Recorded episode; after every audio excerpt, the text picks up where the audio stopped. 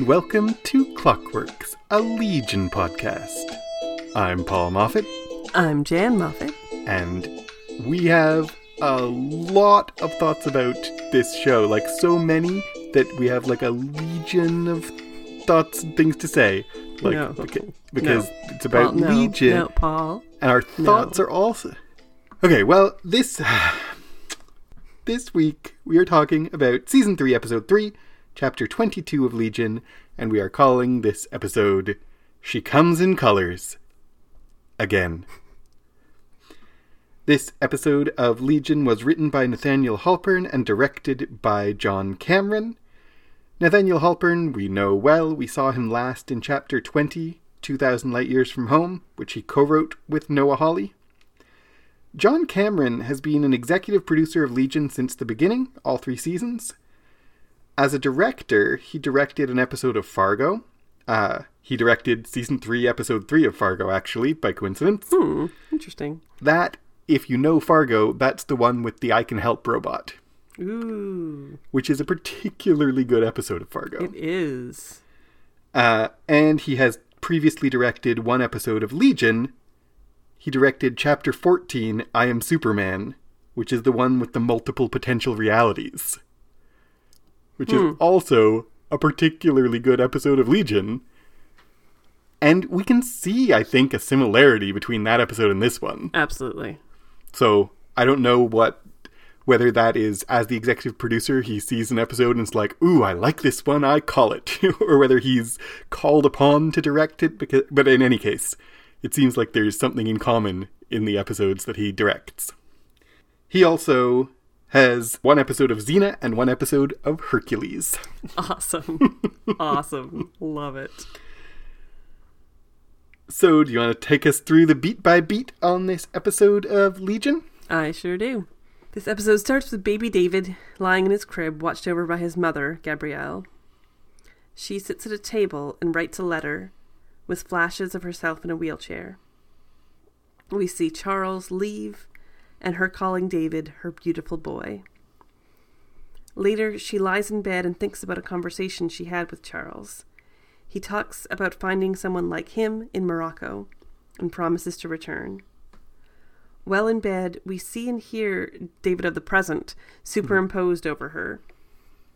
She wakes as if she can hear it. And then, in a dream or dreamlike state, she goes outside to find a door in the middle of her walkway. She walks around it and pushes it, but we don't see it open. Gabrielle reads Harold and the Purple Crayon to baby David. He has a doll of the angriest boy in his crib. Downstairs, Charles has built a helmet which tunes into Farouk's voice. Charles sees visions of Farouk and then of the devil with yellow eyes. So we begin immediately with Gabrielle uncertain about her reality. Mm, Right? Like yeah. the first thing that she says, not the first words, but the first sentence she says is, you know, am I still there? there we learn pretty quickly, meaning the mental hospital. Mm-hmm. Are you still in my head, Charles? And I I actually don't doubt the reality of Gabrielle's house and baby and crib. I think that what we're seeing here is what's real. Um although there's room for like I don't doubt it, but there's room for some doubt by the end of the episode. Yeah, absolutely. But I think that this is really what's real. But my point, what I think is so interesting, is that she doubts it. Mm-hmm. She is uncertain when the episode starts of what is real. And this is like both relevant for the whole show, like it's been David's experience throughout. It's often Syd's experience. It's pretty much always our experience as the audience. Yeah. And it's again, like we'll talk through this. I assume it'll come up again in our conversation through this whole episode. But like, all three seasons of this show have one of the major ideas and themes has been mental illness. Mm-hmm. And here we have a different experience of mental illness, and it has the same. Like we establish immediately that Gabrielle's mental illness different from David's, very different from David's, but still uh, we're representing it as she is uncertain about the reality of the world and how to react with it. And that's mental illness, but it's also interaction with psychic mutants. Yes. Even exactly. good, even well intentioned ones. Well, I mean, and let's get into as well that like this episode starts with baby David and his parents and just jumps straight into it.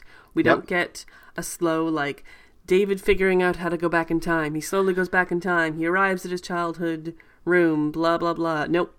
Just straight into it. Yeah. There's no delaying. And I quite like that. And we have, like, you mentioned that we see David, present David, superimposed. I didn't notice that the first time I watched this. Um, and it's like we we start without Yeah, there's like kind of disco-y kind of music yeah and David is there. yeah. But yeah, it's very subtle at the beginning of the episode. And maybe I was just looking down the first time, Very But- possible. hmm Very possible. but like through the whole episode, there's very little of. We're jumping ahead, but through the whole episode, there's very little of David. There's no David or no present David right at the very beginning. Mm-hmm. We're starting in this other timeline with these other characters. You and I both knew because we watched the casting news who these actors were playing. But if you didn't, like I mean, maybe it's a reasonable guess to make, but but it's a disorienting opening, not just for the character, but for uh, the viewers. Exactly. And I also I really like uh, what you said about, and this is again maybe a comment on the whole episode, not just these few minutes, but a different show would absolutely have an episode in between this one, in between the last one and this one, Yep. where Dave and Switch figure out how time travel works. Cary builds the machine, they try it, they succeed, and then he plans to go. And they, the pacing on this show sometimes, uh, they just skip it all. Yeah, exactly. like, let's just get to the good part. Mm-hmm. I really like that. Yeah, me too. So we see this cra- this dream that she has.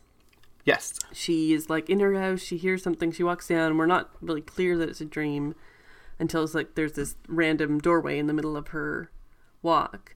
But the thing that clues us in immediately as Legion watchers is the sound cue. Mm-hmm. as soon as she go starts walking towards her entranceway, it's the devil with the yellow eyes sound. It's the ja- discordant jazz Yep. notes. Boom, boom, boom. And and so like if you've been watching this show all along, that just like that sound immediately cues you to like be nervous. Yes. And I mean, even I guess even if you haven't been watching that show, it it's an unsettling music cue. So what looks like a very it's a very you know sunny scene. It's not scary at all. Yeah. The music makes it so. Yeah, for sure. And like, okay, you, oh, do you want to talk about? Because I have different things to ask and say about two things that you just brought up, and I don't care about what order. Should we talk about the music from the future first, or the door first? Mm, let's talk about the door. I have thoughts about that door. So you said just now, is it your reading that this is a dream? Yes. I, that wasn't clear to me. I didn't. Well, I mean that door doesn't exist in yeah. the other scenes that take place in the front of their house. Yeah, but we've seen lots of examples of reality distortion. Okay, yeah, I guess. So I really wondered. I'm now. I'm now. I didn't think that was a dream, but that doesn't. Now I'm wondering whether it is, and I'm wondering whether it matters. Yeah, I suppose it doesn't matter. This is one of the things from about Legion from the very beginning, from the first episode, the pilot, is like we have mutants with the ability to change the world, and we have a close point of view from the perspective of people whose perception of the world isn't necessarily trustworthy, and we have a stylized and surreal film. And so it, any one of those registers could be happening at any given time, and we're never quite sure. Mm-hmm. So I don't know what the door is, and I'm not totally convinced that it isn't real, but even if whether it's real or not, it's uh something like I don't know. Whether it's real or not, I'm not really sure it matters. And there's two ways of thinking about it. One is from the perspective inside the show, like what is happening to this character, Yeah. and the other is like when uh, Nathaniel Halpern and John Cameron filmed that scene. What was that accomplishing for the for them? I don't really have answers to either. Well, I think that within the world, this is part. like, You know, if it's not a dream, that doorway has been put there by Farouk somehow, and it's like a way that he's entering yeah, in. In uh, in symbolic terms, this show is just full of doors. We have exits and entrances and hallways and doors everywhere. It's um we've talked in the past about liminal spaces, between spaces. That's really where this show likes to dwell. Is an in between space, and the door is that.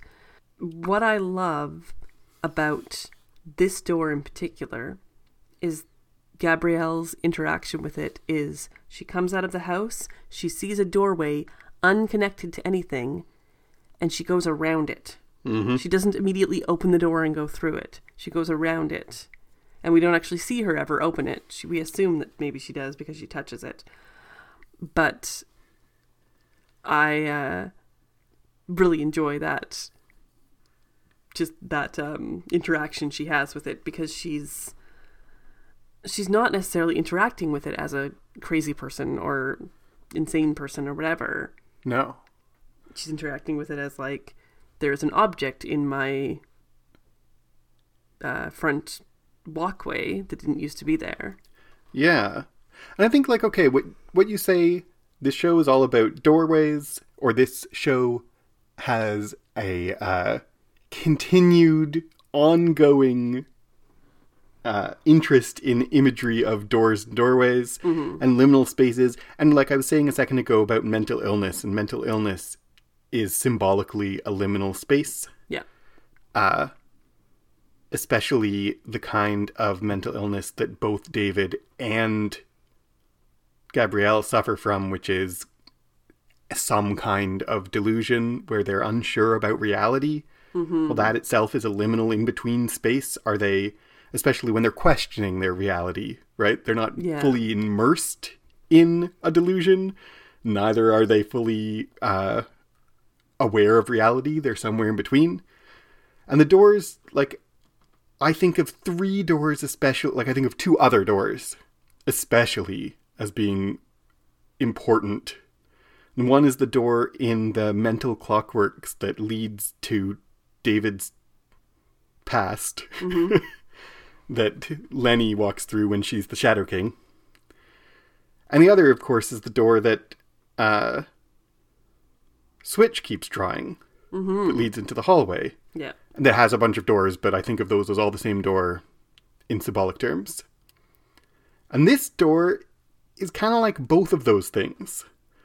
Like it's a door that symbolizes Gabrielle's uncertainty, her mental illness, her disconnection from the reality around her in the same way that the door in Mental Clockworks did. Mm-hmm.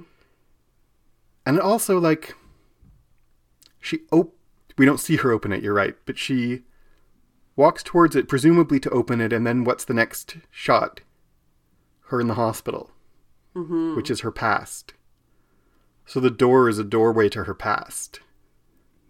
And these these scenes are filmed in such a way that we're going back and forth in time. We're going in like gabrielle and charles's time. We are experiencing things in a very non-linear way. Mm-hmm. and i don't think that's uh i think that's how david is perceiving it. Just from his like if he's time traveling to the past he's he, he's seeing what we're seeing yeah, I think you're he's right. seeing her go to touch the door and then in the past And that's what we saw when David and uh, Ptonomy and Melanie were in David's memory, remember? right And yeah. we're jumping from time to time in his memory, and the cuts are like there there aren't cuts. Yeah, exactly. Nothing has happened in between the shots. yeah. And so that's where I think like the doorway is a doorway to her past. But what I'm still not sure of is like yeah, was that a dream? Did she physically walk in through a door to her past? And if not, and if she did physically walk there, who put the door there? Switch? Like you said Farouk, which I think is probably I'm only saying that Likely. because later on, the windows on that door are her front door, and that's where Farouk is coming in through. There's yeah. a red light and stuff. But I wonder whether that door might be the door that Switch draws, just it's Right. a different shape because reality is different in the past and whatever. Yeah, that's possible. The other thing I want to talk about right on top of this is the music from the future. Mm-hmm. We hear this through the entire episode. It I'll talk about what song it is at the end of our episode. But uh why didn't Gabrielle hear music from David's timeline? Like does that mean Well, I think we see throughout the episode that his time is bleeding into hers. yeah. Because what we've seen He's seen not observing, he's there. Yeah, what we've seen in the past, in the last episodes, the way that Switch's power worked before was she like bodily walked through a door and came out bodily in the past. Mm-hmm. That's very different from what we're seeing here, where Switch and David are like projecting the future into the past, but uh, non corporeally. Yeah. So there's snatches and ghost like projections. But it's not just them, it's David's entire timeline, Yeah. right? Yep. That's maybe the result. Like, I don't know. Is that the result of going further in the past? That's what Switch says, but it might also be Cary had to expand Switch's powers. Mm-hmm. And maybe the result of expanding is he expanded it more than he meant to, and the whole world is coming back with them instead of just them. Yeah. I think that might be true. Or all of David, at least. all of David. Also, this this episode jumps around in time. It's non-linear. The future is bleeding in, but also uh, the past of this TV show Legion is bleeding into this episode. Yes. And there's lots of examples of that. And one of the first ones is Gabrielle sleeping and we hear crickets. Mm-hmm. And that would be so innocuous in any other show. But in the context of Legion, it, you know, it makes me think of the crickets uh, in the headphones that Lenny puts on Syd's ears in the Mental Clockworks. Yep, exactly. We definitely have an association with crickets in this show. It's the the sound cues again and again in this episode are going right back to season 1, right back to episode 1. Yeah. um, including season one, when uh, Charles puts on what is like obviously a proto version of Cerebro Yep. and finds Farouk. Uh, his face goes all red. There's all this red light, and it's very similar to in the second last episode of the first season where David has a thing on his head, and there's like the hands that wrap around his face, and Yeah. everything is all red light and and stuff, and that's what we're looking at again. Well, and we haven't seen the Shadow King manifest as the devil with yellow eyes in a long time. No, exactly. But we get the red light and the horn cue and the devil with yellow eyes, and it's all very first season. Yeah, exactly. and what's okay, speaking of that, of Charles seeing Farouk, uh, even though this is a flash backward in time, it implies that contact with Farouk damages. Okay, now let me re- rephrase that. When Charles uh, senses Farouk through the through Cerebro, he senses not just Farouk, but the Shadow King, the devil with yellow eyes, the like scariness, right? Mm-hmm. And then immediately we jump to him in the mental hospital. Yeah. And that's a flashback, but it also, the way it's cut and put together, implies that contact with Farouk damages Charles. Hmm. Yes, that's true. I don't think that's the literal causality in Charles's timeline, Yeah. but in the way that we see the show, Charles meets Farouk and then he's in a mental hospital. Mm-hmm. Right? Yeah. Absolutely. One last thing about this section. Gabrielle is reading uh, Harold and the Purple Crayon. She is. That comes up actually again later. Uh, David is reading it. So, Harold and the Purple Crayon, unlike The Angriest Boy in the World Gets Angry, or whatever that book was called, uh, Harold and the Purple Crayon is a real book. It was written by Crockett Johnson in 1955. Classic children's book about a little boy who uh, is can't find the moon and goes on this journey, and the whole journey is him drawing things with a purple crayon and then in- interacting with those things. And I think that uh, this isn't just a random book that they chose. No. This book is about someone who creates the world around them. Yes. This book is about someone who can shape reality, Yes. and that is David. That is a similar power that David has. And we have her reading it to him, and in his crib with him is the puppet, or like not a puppet, a doll of the angriest boy. Okay, can I interrupt you just for a second just to say, Gah! Please don't put a doll like that in with your child. No wonder he has issues. I like when we were watching this, and then we're like, the angriest boy in the world. It's an actual doll. She actually gave it to him. Ah, ah, ah, ah. Okay. Yeah, exactly. Okay. Sorry, carry on. So that so that's in the crib with him. While he's getting Harold and the Purple Crayon read to him. Yep. So I feel like those two things, that book and that doll, got conflated to the angriest boy in the world book Hmm. in his memory, and that's why he thinks that book exists. Is that's his vague memory of it, and corrupted by Farouk. The real book was Harold and the Purple Crayon. Yeah. And also, okay, you say it's not a random book, like it has meaning for the show. Mm-hmm. It's not even just a random part of that book. Mm. Because what part of Harold and the Purple Crayon does she read to him? First, she says he didn't want to get lost in the woods. So he made a very small forest. Yeah. And I feel like both Gabrielle and David are lost in the woods. Yeah. That's like lost in the woods is both literal, but it's also a cliche, a metaf- a cliche metaphor about you know being metaphorically lost from your emotional grounding. Mm-hmm. So Gabrielle without Charles is lost in the woods. Gabrielle maybe with Charles is lost in the woods. And David is lost in the woods in this whole season and most of last season. Right? Yeah. And then the other thing is, uh, he makes a dragon. Mm-hmm. Harold makes a dragon.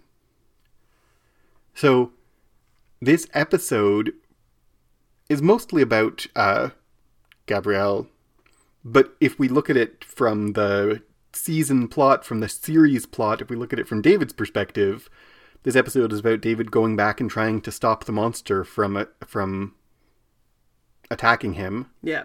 But the story that Gabrielle reads is about the boy creates the monster Yeah. And it scares him. Mm-hmm. He creates the thing that scares him. Does that suggest that David or Charles or I don't know that there, it's timey wimey. Yeah, exactly. uh, I don't know whether I don't actually. I started saying this and like I don't think that David made Farouk, but uh, Harold made the dragon. Mm-hmm. Harold made the dragon that frightens him. All right, moving on. Moving So- on. Earlier in the timeline, Charles is in a mental hospital. He sits with a doctor who reads him Heidegger. Charles hears the doctor's thoughts, calling him a useless lad. He walks the halls, observing patients, and sees Gabrielle for the first time. She's catatonic in a wheelchair, holding a box. But he sits beside her and reads her mind, hearing the sounds of war. When he asks a nurse about her, he finds out she's from the camps. Again, flashes of David's world are superimposed over this one, well, this time while Charles sleeps. He gets out of bed and finds himself in a forest. In a dreamlike state, he walks to a hole in the ground and goes down it. He is now dressed as a soldier and finds an enemy under the ground. They fight, and Charles influences his enemy to kill himself. Once again, the sounds of David's world enter, and we see him sitting with the others in his commune. Slash cult. Slash cult. So, Dr. Monahan, he has a name tag, and when you watch it with subtitles, it labels what his name is. That's the person who's reading to David from Heidegger. Dr. Monahan reads from Heidegger. I have some thoughts about Heidegger. Mm-hmm. So- I knew you would. Buckle in for a moment. So, Dr. Monahan reads Every man is born as many men and dies as a single one. This quotation is about potential, it's about choice, which this entire season has been, and I mean, timelines are about potential and choice. But, Heidegger probably didn't actually say this. In fact, I'm almost positive he didn't write it. Uh, it just doesn't sound like him at all. And when I looked it up, it's always cited to Heidegger without a specific book. So that's an interesting thing, too. But also, Heidegger's central work, his like big, he wrote lots of stuff, but his big work that, uh, his, his magnum opus is Sein und Zeit, which it means being and time.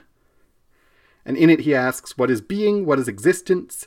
And then he, I mean, okay, it's complicated, but he suggests that time is, an, is the essence of being. But he's definitely into choice and potential and destiny. So this quotation riffs on his ideas, I think, uh, though it, I just can't really imagine Heidegger saying something quite so pithy and quotable. Like he's he he, he doesn't talk in or write in sound bites at all. Um, but time is the central theme of this season so far, anyway. And this is Heidegger's big book is about time, being in time. But also, being in time was planned to have two parts and each part to have three divisions. He only ever published the first two divisions of part one, but the point there is that's what we call them. That's not me adding that. That's the standard language for Heidegger's book, Division 1, Division 2. Really? Yes. What? Yes. Also, while we're talking about Heidegger, Heidegger was a Nazi. Mm-hmm. Like, literally a member of the Nazi party. Like, uh, absolutely a Nazi. Mm-hmm. like there were part there were times in his career where he was uh possibly he never actually became this but he like possibly would have become the highest ranking person in the Nazi party higher even than Hitler like seriously he was a Nazi uh if you're quoting Heidegger it's happening after World War II we can place it in time because of that Plus, the Harold and the Very Hungry Crayon was written in 1955. the very hungry crayon I didn't say that. Harold and the Purple Crayon. The Very Hungry Purple Crayon. I'm just imagining now a book about a very hungry crayon, and it's disturbing. Okay, Eh, sorry, I was The- so distracted by very hungry. When was it written? 1955. Okay, okay, So, I mean, but we've had lots of things in this show that come out at various weird times, so that doesn't really mean anything. Plus, the weird thing about uh, the kind of flashback slash dream that we get from Charles is that his uniform, his like helmet, is very World War One. Like that's a World War One helmet, not a World War Two helmet. And even like the Nazi or the soldier, the German soldier, he's speaking German, so he's German, uh, who he ends up killing. Uh, I paused, like I like kept pausing on his uniform, being like, "Is this a Nazi uniform or not?" And there was a black cross on it, but that is just German, so it could be World War One or two. So then we're back to like it being unclear about what time it is. What's the deal with that? What's the deal with that? Is like is that a memory? And if hmm. so, is it Charles's memory? Yeah, that is the question. It could not be Charles's memory at all. It feels like it's Charles's memory because he uses his power. Mm-hmm. But not necessarily. but not necessarily. And like, even if it is, like the way that we have seen memories work and telepathy work, and like it could be a memory and he's using his power in the memory, right? yeah, To alter the memory. True. That is very true. I just don't know, like, yeah. Because it's very dreamlike. Like he parts the curtain from his bed and is straight into the forest. So obviously that's not reality. Yep. And then he walks and finds a hole in the ground, which, by the way, holes in the ground is very season two. Right. When there's a big hole in the ground, this one is just a lot more realistic. There isn't a plug But for it. there isn't a plug and like people in pink beanies. But there is uh this when he descends into the hole, he's dressed completely differently. It turns to like sepia, black and white. Hmm Again, it's yeah, it's a very different world, and I wonder, like, if he can read minds and he's asleep, he very much like he could read the mind of the World War One soldiers that lying next to him, couldn't he? Right. And is that door in the ground into like the cellar or whatever?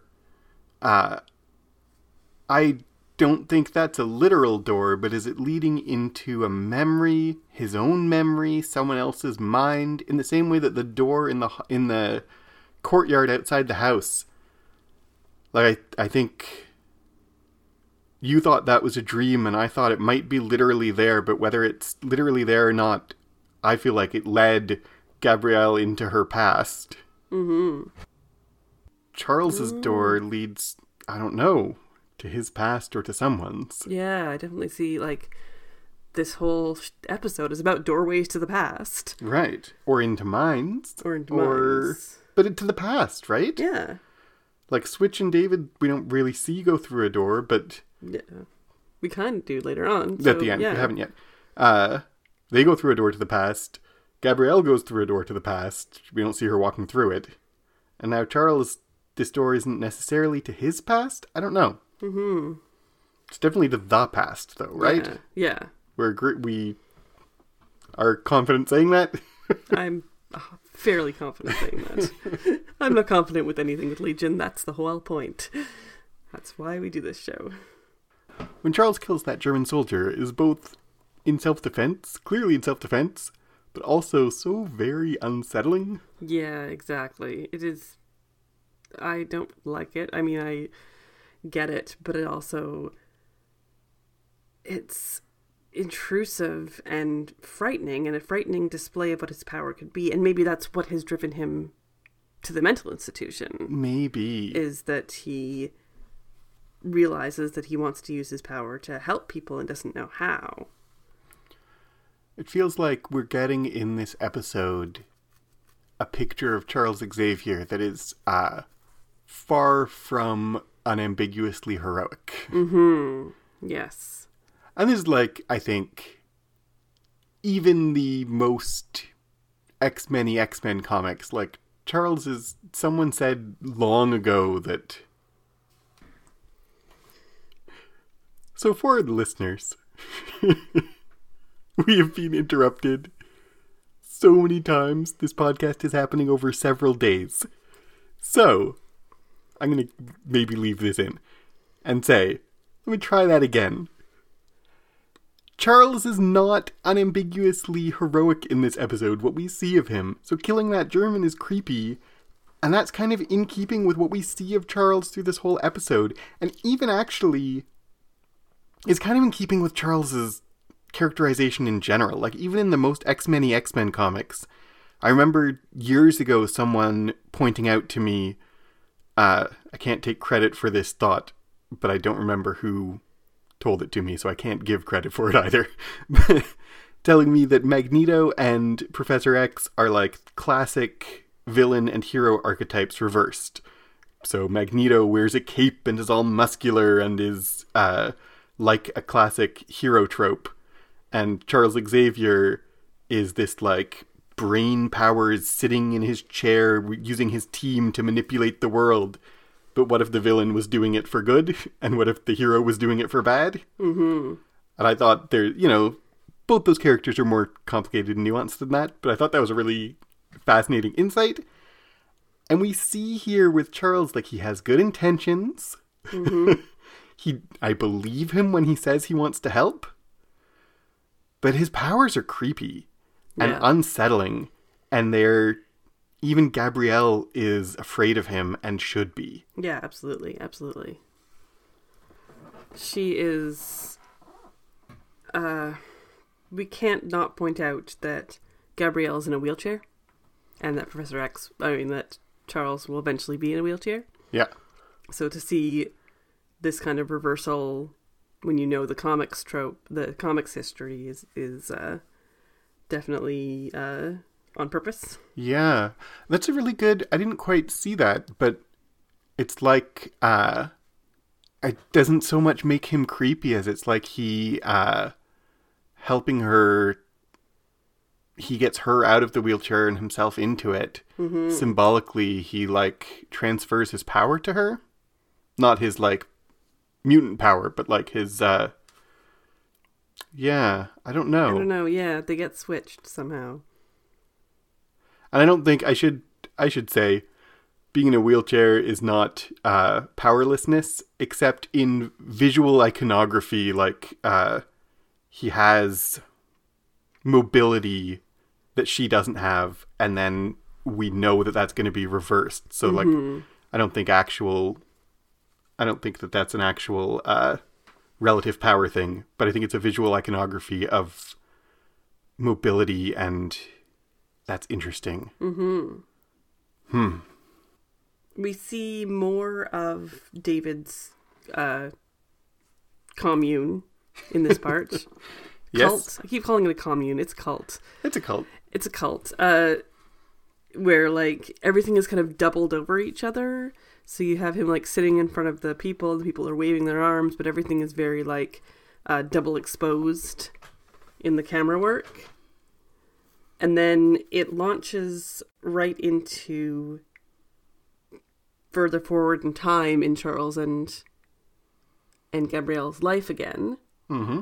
Should I go into the next section, or do you have more to say? Yeah, all I have this to say more about this is that the flashing forward to David really draws attention to the color palette of Charles and Gabrielle's past, Yeah. especially in the mental hospital. Mm-hmm. This is such a gray mental hospital, and it's about the camera lens, but it's also the costuming and the set design. And if you compare it to Clockworks, uh, the mental hospital from season one, that was a very colorful mental hospital. This is a very gray mental hospital, a very gray world Yeah. and flashes of David's colorful future really make that especially obvious. Yeah, it's very striking. So we go straight from David in the cult to to Gabrielle sitting in front of a fire with Charles who seems to hear the music.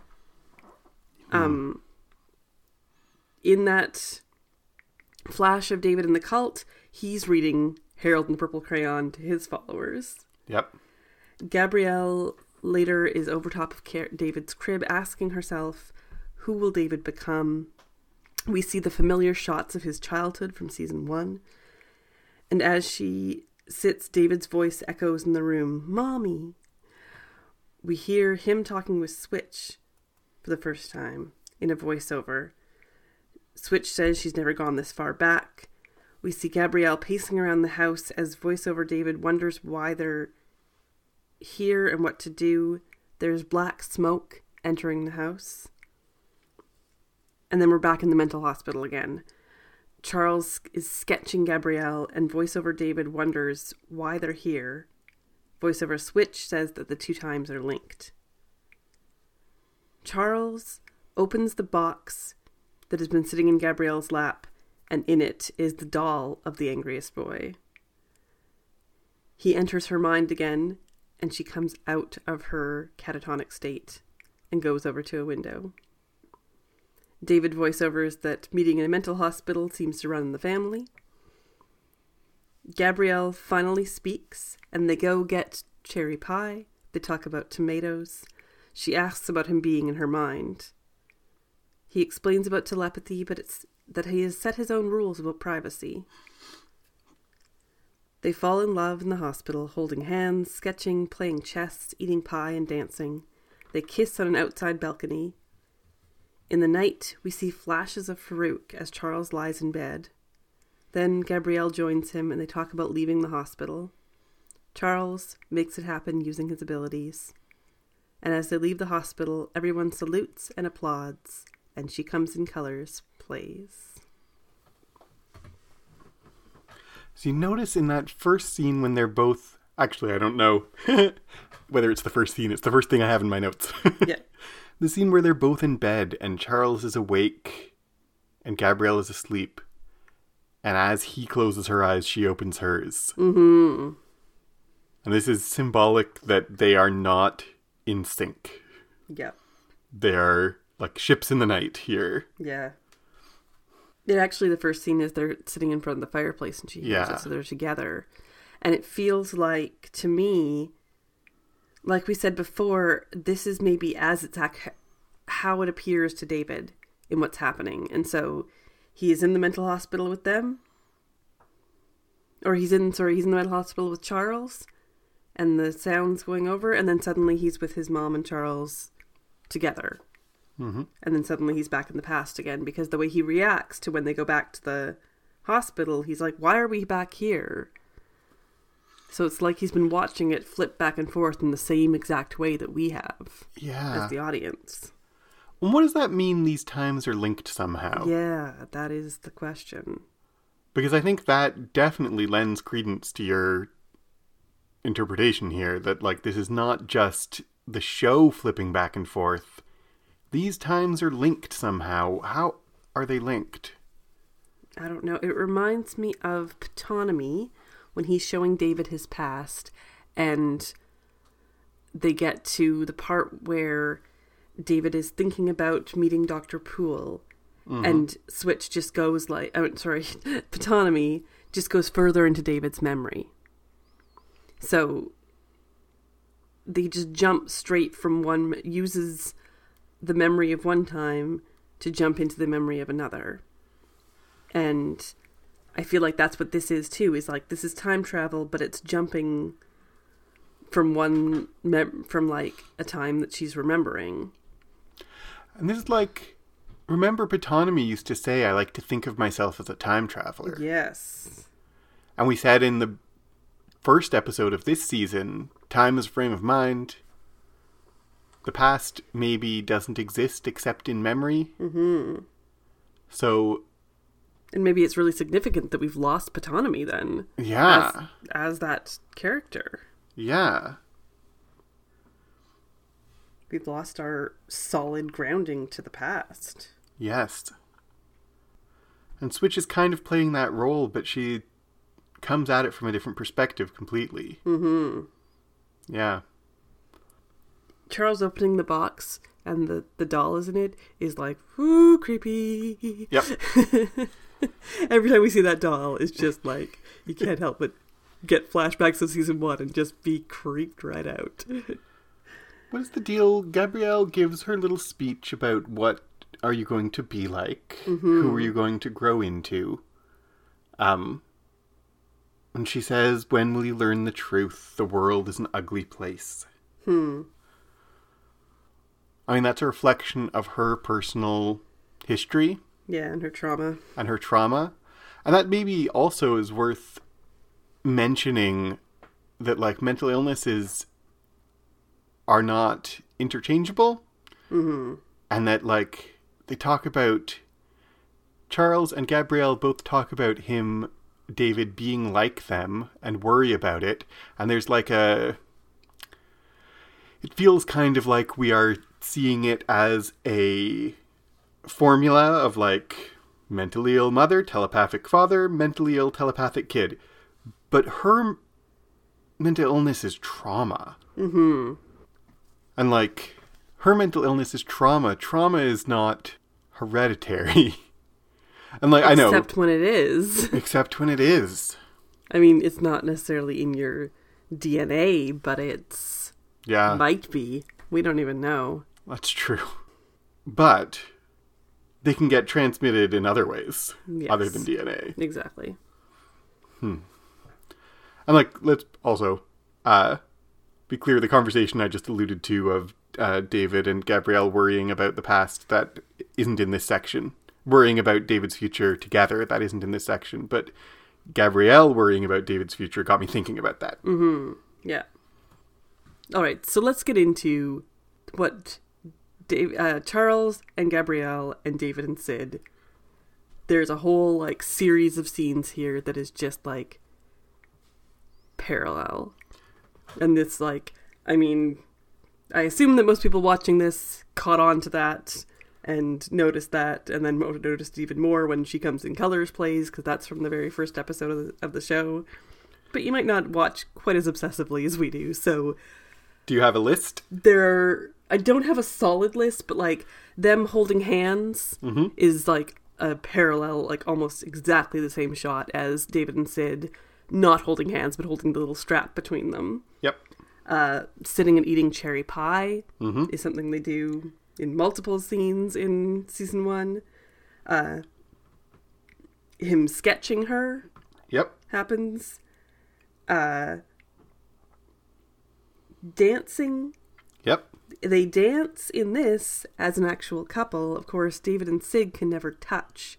And so everything they do in this is uh, like the way a couple can actually do it and actually touch each other. Like they stand on the balcony and look out in much the same way that David and Syd stood in a window and looked out. And it was almost like they were touching because their reflections were touching. And in this, they can just touch and they kiss for the first time. Right. And those scenes, I think, exactly are paralleling each other. Mm-hmm. The only thing they do that David and Syd don't do is they play chess because this is Charles Xavier and Charles Xavier plays chess. The other, there's one more thing that you didn't. That's I did make a list of the ones Okay. that stood out to me, and the only thing you didn't mention is the conversation when the time comes, prove me wrong. Yeah. Is that a conversation they have? That's a conversation Okay. Syd and David have, remember that. but it's not the same thing. Hmm. Gabrielle says we can't change. Charles says we can change, and she says, "Do me a favor, anything. When the time comes, prove me wrong." That's not from season one when Syd and David are in the mental hospital, but it's an echo of a conversation they have in season two, episode eight, chapter sixteen, uh, when Dave and Syd are like caught in a time loop in the desert, and they go into this tent and they find this old couple who are dead. right. And uh, they say, you know, maybe we could go grow old, grow old there. And Syd says, die like them. Every story ends the same, says Syd.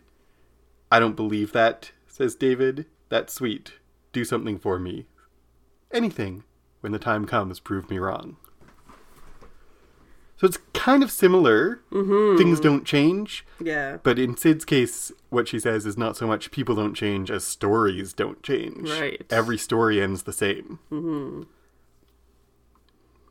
Uh, Gabrielle says the stars they belong to us. And Yeah. I'm like, what did the stars say? what did the stars say, What did Gabrielle? they say, Gabrielle? so that was interesting. We're never going to hear what the stars said. Just. Or maybe we will. no, we won't. It's not a mystery that they actually solve. No. So all these parallels, I don't like though. I love all these parallels. I think they are fantastic. I don't like them kind of hitting us over the head with it, with David's line about like, oh, I guess it runs in the family. Yeah, that kind of bugged me. That was heavy-handed, I thought. That was yeah.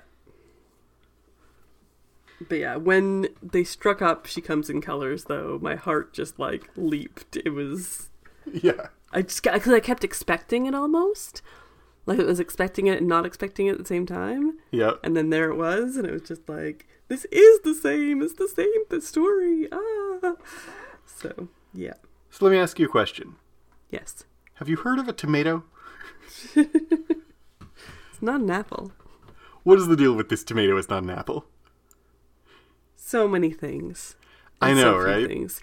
I mean, it's showing her sheltering. It's showing how old in time this is. That tomatoes are not a common food. Although that I don't think For- that that's it's sort of about time, but tomatoes were in Europe at this time. It's more, I think, like about uh, her ship being sheltered. Yeah, Yeah, they're being like in a camp where she did- didn't have food. yeah. Um. Also, I don't know. Somehow the image, even though we don't see any of it, the image of her biting into a tomato yeah. feels like it would be very like bloody and visceral and like an image of of juicy juice going everywhere. And i feel like that evokes a mental image in me of like almost like horror except humor in the same way. Yeah, it's very like you bite into a tomato is like biting into a living heart. yeah. And in fact, Charles draws a heart that's a tomato. exactly And think about Walter in season 1 eating an apple very menacingly. yeah that's right So you're not biting into an apple that's going, I'm a villain. You're biting into a heart, I mean, a tomato, and it's juice and guts and blood and soft and yeah and it does i think ex- you're right it's an amazing example of we don't see this at all but we still get the visual imagery of it mm-hmm. So again, Gabrielle sits with David in the nursery. This time, Charles joins her, and David's voice is sad when he notices that this is his family and questions why they gave him away. Mm. Charles worries that he's passed on his telepathy to David, and Gabrielle is worried he'll be like her. In the night, the disco music plays again, and David watches over his baby self, saying he'll protect him. Again, Gabrielle sits and writes her letter, saying the house is haunted and she's worried that the sickness is coming back, and speaking of a shadow on the move. Black smoke moves up the stairs. Gabrielle sits with David on the couch. On the TV, a man speaks Japanese, talking about going to bed. Flashes of David appear on the screen, warning her and telling her the devil is here. The phone rings and rings, and suddenly David Gabrielle is back at the table writing her letter, and we see that she's written nothing. She answers the phone, and it's Charles, who is barely hearable, but says that he's found Farouk and that he's a devil. Gabrielle begs him to come home. In Gabrielle in her bed hears the sound of David calling, and we see flashes of Farouk, the devil with yellow eyes, and David. Baby David screams and cries, but Gabrielle is trapped in her room. so the the per- first of all the person that gabrielle hears talking on the tv isn't speaking japanese he's speaking mandarin Really? Ah, yeah. again. I assumed that it was since it was okay. Never mind. i i mean like i'm i know i'm much more interested in languages than most people are but it's funny to me because those two i don't understand either of those languages but they don't sound alike to me Hmm. uh but in any case what is gabrielle watching on tv when this guy is ti- speaking mandarin Bedtime is here. It's the same show that Switch is watching. i know well, I thought was the man on the TV the same guy as her father? i don't think so Okay. Don't get a great look at her father's face Yeah, that's true. but i don't think they're the same age Okay. But I mean, if you, listener, know better, correct us. I don't think it is. Okay. He says, Have you brushed your teeth? They are here? what? Yeah, this isn't real. This isn't What? like what she what she's actually watching, I don't think. No. How could it be? This is I think like this is Switch and David infiltrating the past. Or something. That's not Switch, though. But Switch has the TV that says bedtime is here. Yeah. And so do we. Could be.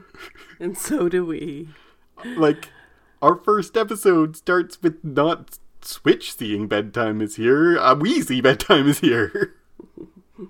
But it's her TV yeah, that we see that on. That's true. But it's also our TV. Okay, I get your point. that's very strange. yeah. This is a time like that I'm feeling a little bit more like this is David from end of season one, or just like a David that I feel super sympathetic for is he's watching his parents and he's like again with like, how come they gave me away? Yeah. This is my family. These are my parents. This is me. We're all kind of together and happy. What happened? Even though he knows what happened. Except he doesn't Except he really. doesn't. Because he knows that the Shadow King comes, but that doesn't explain why they give him away. Yeah. It only, in fact, makes it worse that they give him away Mm-hmm. when they need when he needs them. And I don't know the answer either, David.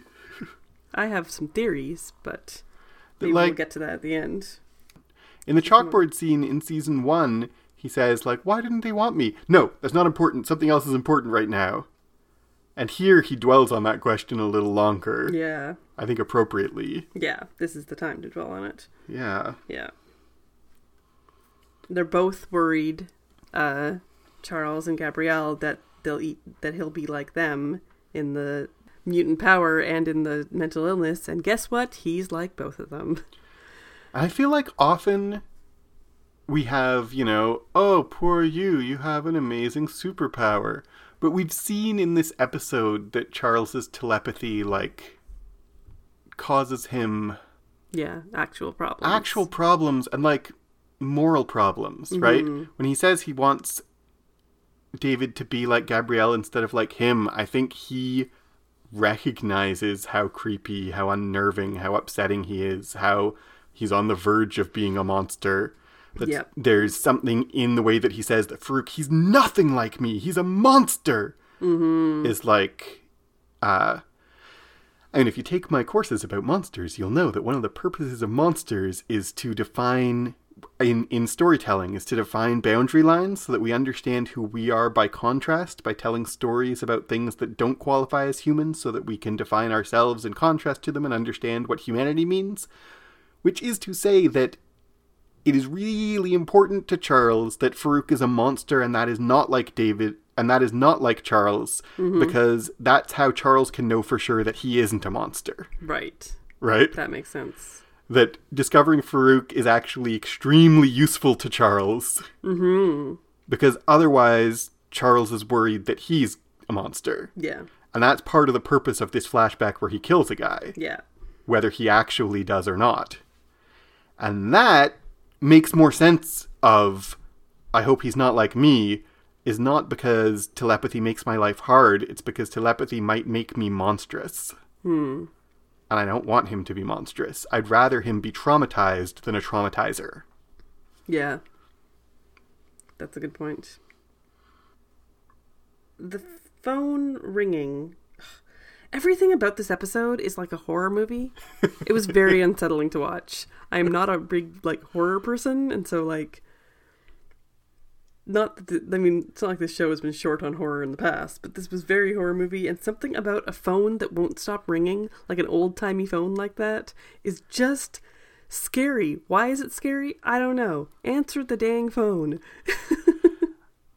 I mean, a phone that won't stop ringing is unsettling because phone, especially that kind of phone ring, is a demand on your atten- on your mm-hmm. attention, and it's one of the reasons why people find. And it's one of the reasons why people uh, today in our generation and below find texting more polite than calling because calling is respond to me immediately. Yeah, exactly. And when people don't respond immediately, there's a like they're really violating a social convention. yeah, And that just it feels like the world is not the way it's supposed to be. yeah, It's also the phone is very intru- like in this episode, the phone ring is very intrusive on this quiet house that unsettlingly quiet and then the mm-hmm. phone ring and you can't stop it and you can't turn it off and you don't invite it it Yeah. just comes into your house Yeah. And then this letter that we've heard her writing, seen her writing, several scenes, you finally see the paper, and all it says is like the beginning of Charles's name and then a pen line down the paper. and it's again they're playing with the tropes of television that we have a narrative we see her sitting at a piece of paper and we have a voiceover Mm-hmm. and that does not mean she's writing that Well, her but we see that trope so often Yeah. we see that trope so often that we take for granted that it means that she's writing it. Yeah. Does she think she's writing it though? I'm sure she does. Exactly. Yeah. And then in her moment of like, okay, this whole episode is about doors that aren't where they're supposed to be. Mm-hmm. And the doors to the house are suddenly open. Yep. And then she's in her room, and the doors that lead out of her room have disappeared. Yeah. There's a door out in the walkway earlier that shouldn't be there. There's the open doors of the house that should be closed. Mm-hmm. So the door isn't where it should be. And there's like red light behind the door, Yeah. which is a sign that Farouk is coming. And the open door, the door that should keep someone out is open, isn't there in the sense that it's letting someone in. Mm-hmm. And the door that should be there to let someone in isn't there. That liminal spaces are about transitioning from one place to another, and they doorways are so symbolically rich because they are both what lets you through and what stops you from going through. Yeah. So when a door disappears, sometimes that means things can get through that shouldn't, and mm-hmm. sometimes it means things can't get through that should. And doors do both of those things. They Yeah. function in both an open and a closed position. Yes, exactly. Uh it is weird that she goes to bed like it's, I guess that the timeline is very unclear that like she's unsettled and writing a letter and then suddenly she's in bed. Like why are you going to bed? yeah. Well, you have to sleep sometime. I guess you have to sleep sometime. Especially when you got a baby. yeah. Um the room that she is trapped in is octagon shaped. It is. So we've seen a lot of hexagons. We've seen a lot of circles. This season, we're kind of seeing some new shapes. We're seeing octagons. We're seeing the door, the glass of the door was all triangles. And so, like, we're just seeing some new things, some new, uh, it's not a consistent background shape that we can go like, oh, hey, this season it's, you know, dodecahedrons. it's, That's that's not a real thing. Could be. Dohecatedrons. Dodecahedrons, I Oh, said. that's not what you said, though. Dodecahedrons. Edit that's it, a real thing. Edit it so I'm sa- sa- say that, okay? Sure. Um, it's not a certain shape in the background. There's it's kind of a variety, and I feel like that's uh, making letting us like like you've been saying. It's like telling the audience, "Hey, this is a TV show. We can do whatever we want. Don't expect us to stick with what's we've done in the past. Yeah. this is a whole new season. and I kind of want to like the octagon shape. Octagons are most recognizably a stop sign, Yeah, but I don't know if I want to read I don't know if you can read that much into that. I don't think so. Just say that. hmm So she finally bursts from the room to a screaming David in his crib, but every time she tries to turn him over, it's the back of his head. She screams at him to stop, and finally he does.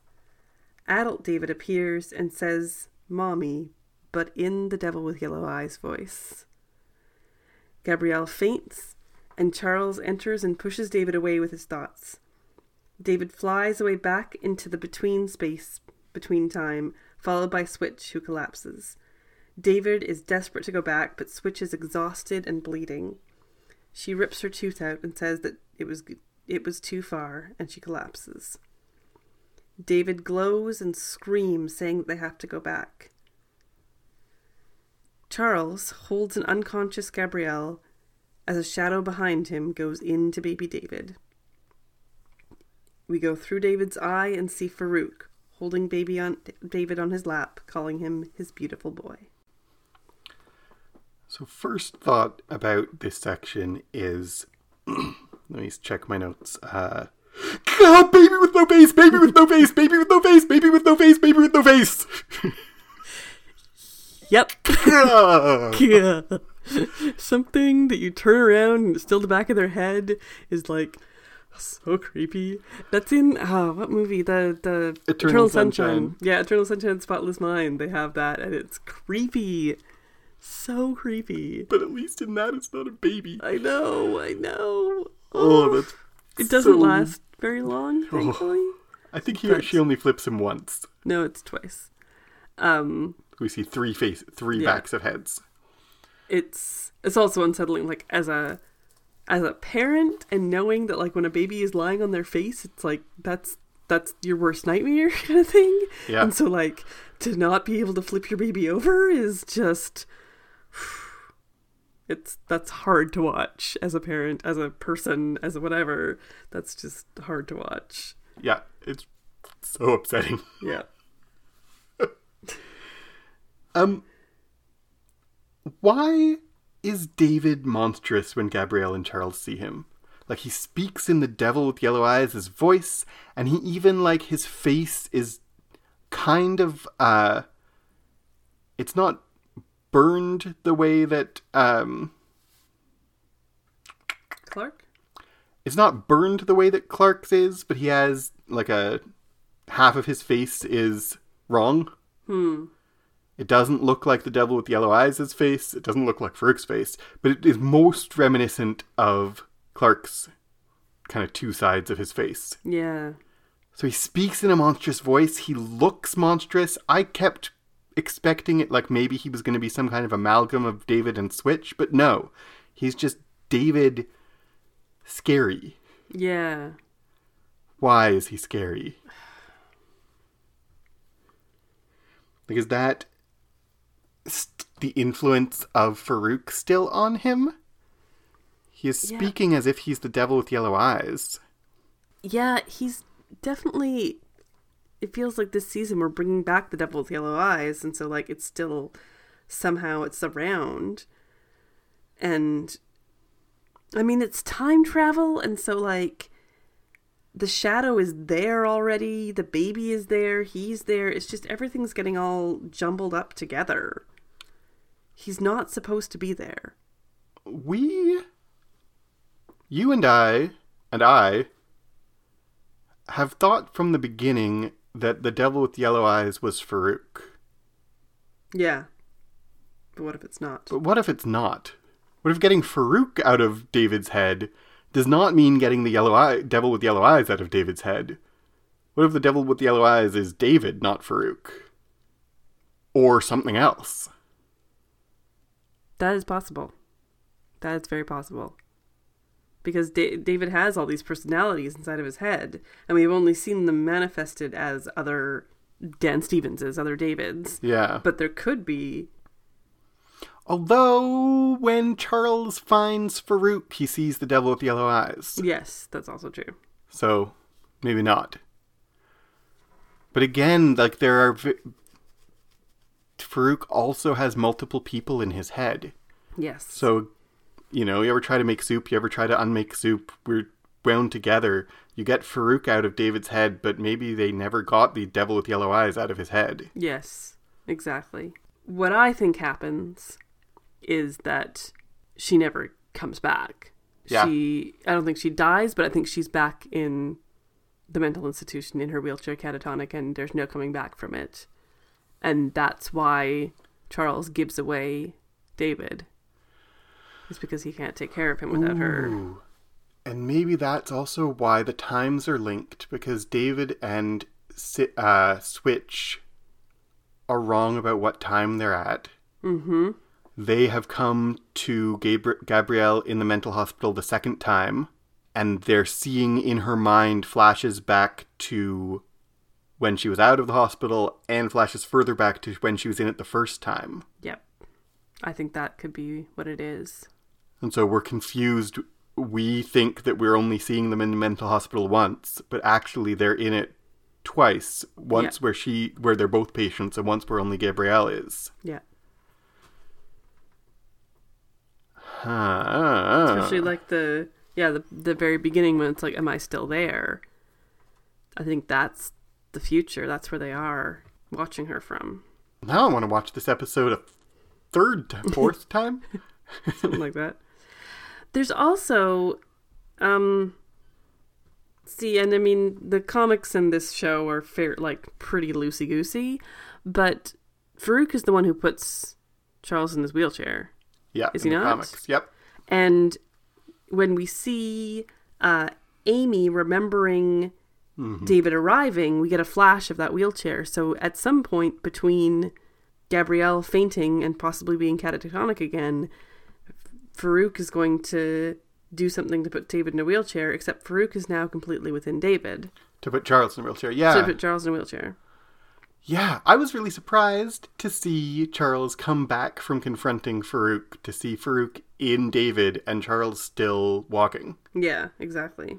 Because, I mean, like, as you said, just because Farouk puts Charles in the wheelchair in the comics doesn't mean that he does in the time frame of the show. But we do. David is still a baby. Mm-hmm. Or an. You know. Did we see how old he is when he comes to Amy?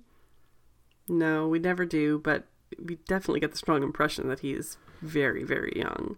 Yeah. I mean, he certainly doesn't remember it. No. And by then, Charles is in a wheelchair. Mm-hmm. And we have, from back in season one, we had this sense that David had done something to his mother. Mm-hmm. And maybe this right now is it. Is it? Yeah, that's why I think that the angriest boy doll is conflated with the with Gabrielle because this is what he did to Gabrielle. Right. So throughout this episode, David keeps being called my boy, my beautiful boy. Mm-hmm. He was called that throughout it by Gabrielle, and then at the very end by Farouk. Um, we heard this before in uh, season one, episode four, except it was probably Amy's voice. I listened to it several times, and it really sounds like it's Amy's voice saying it because we didn't have a a solid, you know, voice for any of these people yet. But it's just in various flashes of David's childhood that basically we see in this episode. Right. We hear Amy's voice. We hear lots of voiceovers, but we hear do hear a voice saying, "My boy, my beautiful boy." And so we know that he has memory of that. And it turns out it's not nothing to do with Amy and those his adoptive parents. It's his original mother, and then it's what Farouk calls him. yeah. What is the like, man, that Farouk calls him the same thing that Gabrielle does is like this very unsettling. The relationship between Farouk and David is like antagonistic, parent child, and uh, sometimes erotic. He's def like I mean he he said I tried to make you love me. yeah. And like this is so clear that he's like, well, I'm going to be if I act like his mother, he'll love me. Yep. No wonder David is so messed up. in that last scene, uh, where Charles, or the second last scene, Charles and Gabrielle are both wearing white. Hmm. They hadn't been wearing white previously. No. And we see the smoke. Did you. I didn't notice till my second time through. We see the smoke going into David, but we also see Farouk's sunglasses dimly on the wall. Hmm. I didn't notice that. And then we see into David's mind, and Farouk is also wearing white. Hmm. So David, so Charles, Gabrielle, and Farouk in those last like 30 seconds of show are all wearing the same color. Hmm. That is interesting. Speaking of colors, uh, the clothing color I just want to draw attention to. Uh, I can't remember if we mentioned at the beginning beginning of this episode because we are recording this over a couple of days. Uh, Gabrielle is in green. In Yes. sev- not ev- not all the time, but in several key moments, she is wearing green in the exact same way that Amy wore green in season one. And it's very like green is home, and this is David's home, this is David's mom. She's wearing green. Are there any other uh, elements of costuming that? Uh, do we do we want to move on? Are we? Yeah, yeah, I'm, I'm Okay. good to move on. So, are there any other elements of costuming that you want to talk about? Not specifically. I think we already mentioned that it's very gray and very uh, drab, especially in the mental hospital. Nothing like the oranges that we see in Clockworks. No, I don't think I. Do you have something to say about the music in this episode? There is a lot of There music is a in this lot episode. of music in this episode. The first thing we hear, the first music we hear is "What" by Captain Sensible, and I'm saying "What" because the name it's W O T uh, is What? the title of the song. That is the music that is in David's present that Gabrielle and possibly Charles, but definitely Gabrielle keeps hearing, and the words I'm not, like I'll read it's yeah. So the lyrics of that song. When I woke up this morning, I was feeling fine, but this cat starts banging, man, what a swine. So I called reception, to, but to no avail, and that's why I'm telling you this sorry tale. It went bang, I said shut up. It went bang, I said wrap up. Well, I'm aware that this guy must do his work, but the pile driver man drove me berserk. He said, Captain, I said, what? He said, Captain, I said, what? What do you want? Um, Swine, hey? Yeah. I think that's just coincidence, but I think that's kind of. I think that is just a coincidence, but it is. I mean, it's a hallmark of surrealism that things gain this kind of importance that they're unearned, yeah. right? Suddenly we have this big meaning to swine, and what does it mean? Probably nothing. Mm-hmm. Certainly, I think in this song, nothing. But that's exactly that feeling that things are important when they're not, is what is the dreamlike logic of surrealism. Uh, also in this song, like the idea of I woke up this morning and I was feeling fine, but someone's banging, but the phone keeps ringing and the doors keep going and there's noises that I don't want and there's someone's trying to get my attention, mm-hmm. uh, and I don't want to pay attention, and it's Gabrielle who keeps someone's trying to get her attention, Yep. um, And it's David. and it's David. As Charles is wandering around the psychiatric hospital, he is reading Gabrielle's mind. Mm-hmm. And we hear a song called Nothing to Worry About by the Texas Gypsies. Nothing to Worry About goes, We ain't got nothing to worry about. We won't be doing time. The cops ain't never gonna figure it out. It was the perfect crime. I grabbed the gold and I'm here to say that we made a clean getaway. We ain't got nothing. We got nothing to worry about. I left no fingerprints on the gun. The witness can't say a word. I tripped the fire alarm just for fun. I tell you, nobody heard. Just be cool, man. Don't freak out. We had a plan and it was well thought out. We got nothing. We got nothing to worry about.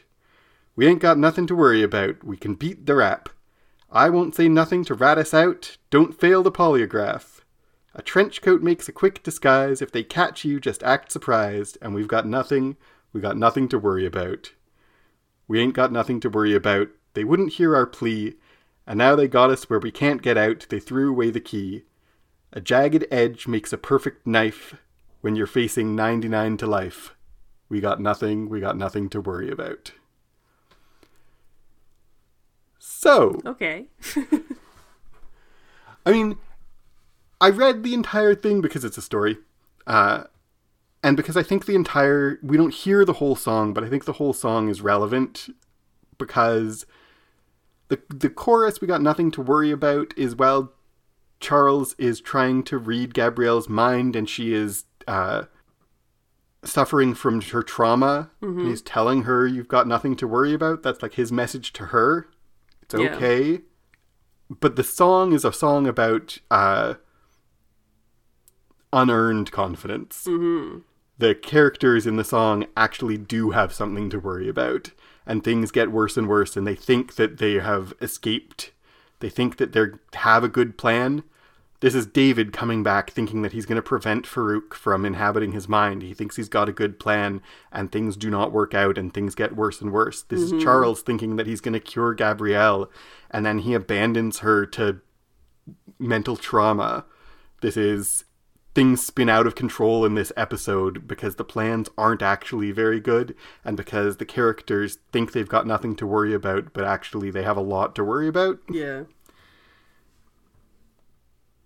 Just when you were saying that, it made me think of uh, Charles wants to use his power to help people, and he influences their brains to help them. So he like brings Gabrielle out of her catatonic state. That's like exactly what David is doing in his cult. That's true. He thinks he's helping people by removing their pain and whatever, but like he's not. Hmm. Yeah, you're exactly right. It's even the same words he uses. Mm-hmm. When he's talking to Syd, he says, I help people. That's what Charles says. Yep. And I think that in the logic of the show, that doesn't make us trust Charles more. No, exactly. yeah. or, or, I mean, that doesn't. Seeing that Char- that Charles is like David doesn't make us think that maybe David is right. It makes us think maybe Charles is wrong. Yeah, exactly. Exactly. As Charles and Gabrielle are falling in love, we hear True Love Will Find You in the End by Daniel Johnston. It goes True love will find you in the end. You'll find out just who was your friend. Don't be sad, I know you will. Don't give, but don't give up until true love will find you in the end. This is a promise with a catch. Only if you're looking can it find you. Because true love is searching too, but how can it recognize you if you don't step out into the light? The light. Don't be sad. I know you will. Don't give up until true love will find you in the end. And again, it's like a sweet song about true love. It seems so sweet. Uh, the idea that true love will only find you if you're looking for it. There is, through this episode, people looking for each other. Hmm. Farouk looking for David, David looking for his mother, and they're trying to, f- and father, but mostly mother, and they're trying to find each other, and David's not finding Gabrielle because she's not looking for him. The promise with a catch true love will find you in the end, but only if you're looking for it. Mm-hmm. We have She's a Rainbow by the Rolling Stones, while Charles and uh, Gabrielle leave the mental hospital. I'm not going to read all the lyrics of that because we heard it way back in the very first episode of this whole entire show, and the words are the same as they used to be. But some of the words, some of the lyrics, she comes in colors everywhere, she combs her hair, she's like a rainbow. The idea here I think the idea here makes a lot more sense with Syd than it does with Gabrielle as the she. So the purpose, I would say, here is to call back to that first one, not Yeah. to reflect in any uh, deep way on Gabrielle's character. It does reflect a lot on Syd's character. In fact, more than we knew at the time, because she comes in different colors. Syd changes who she is.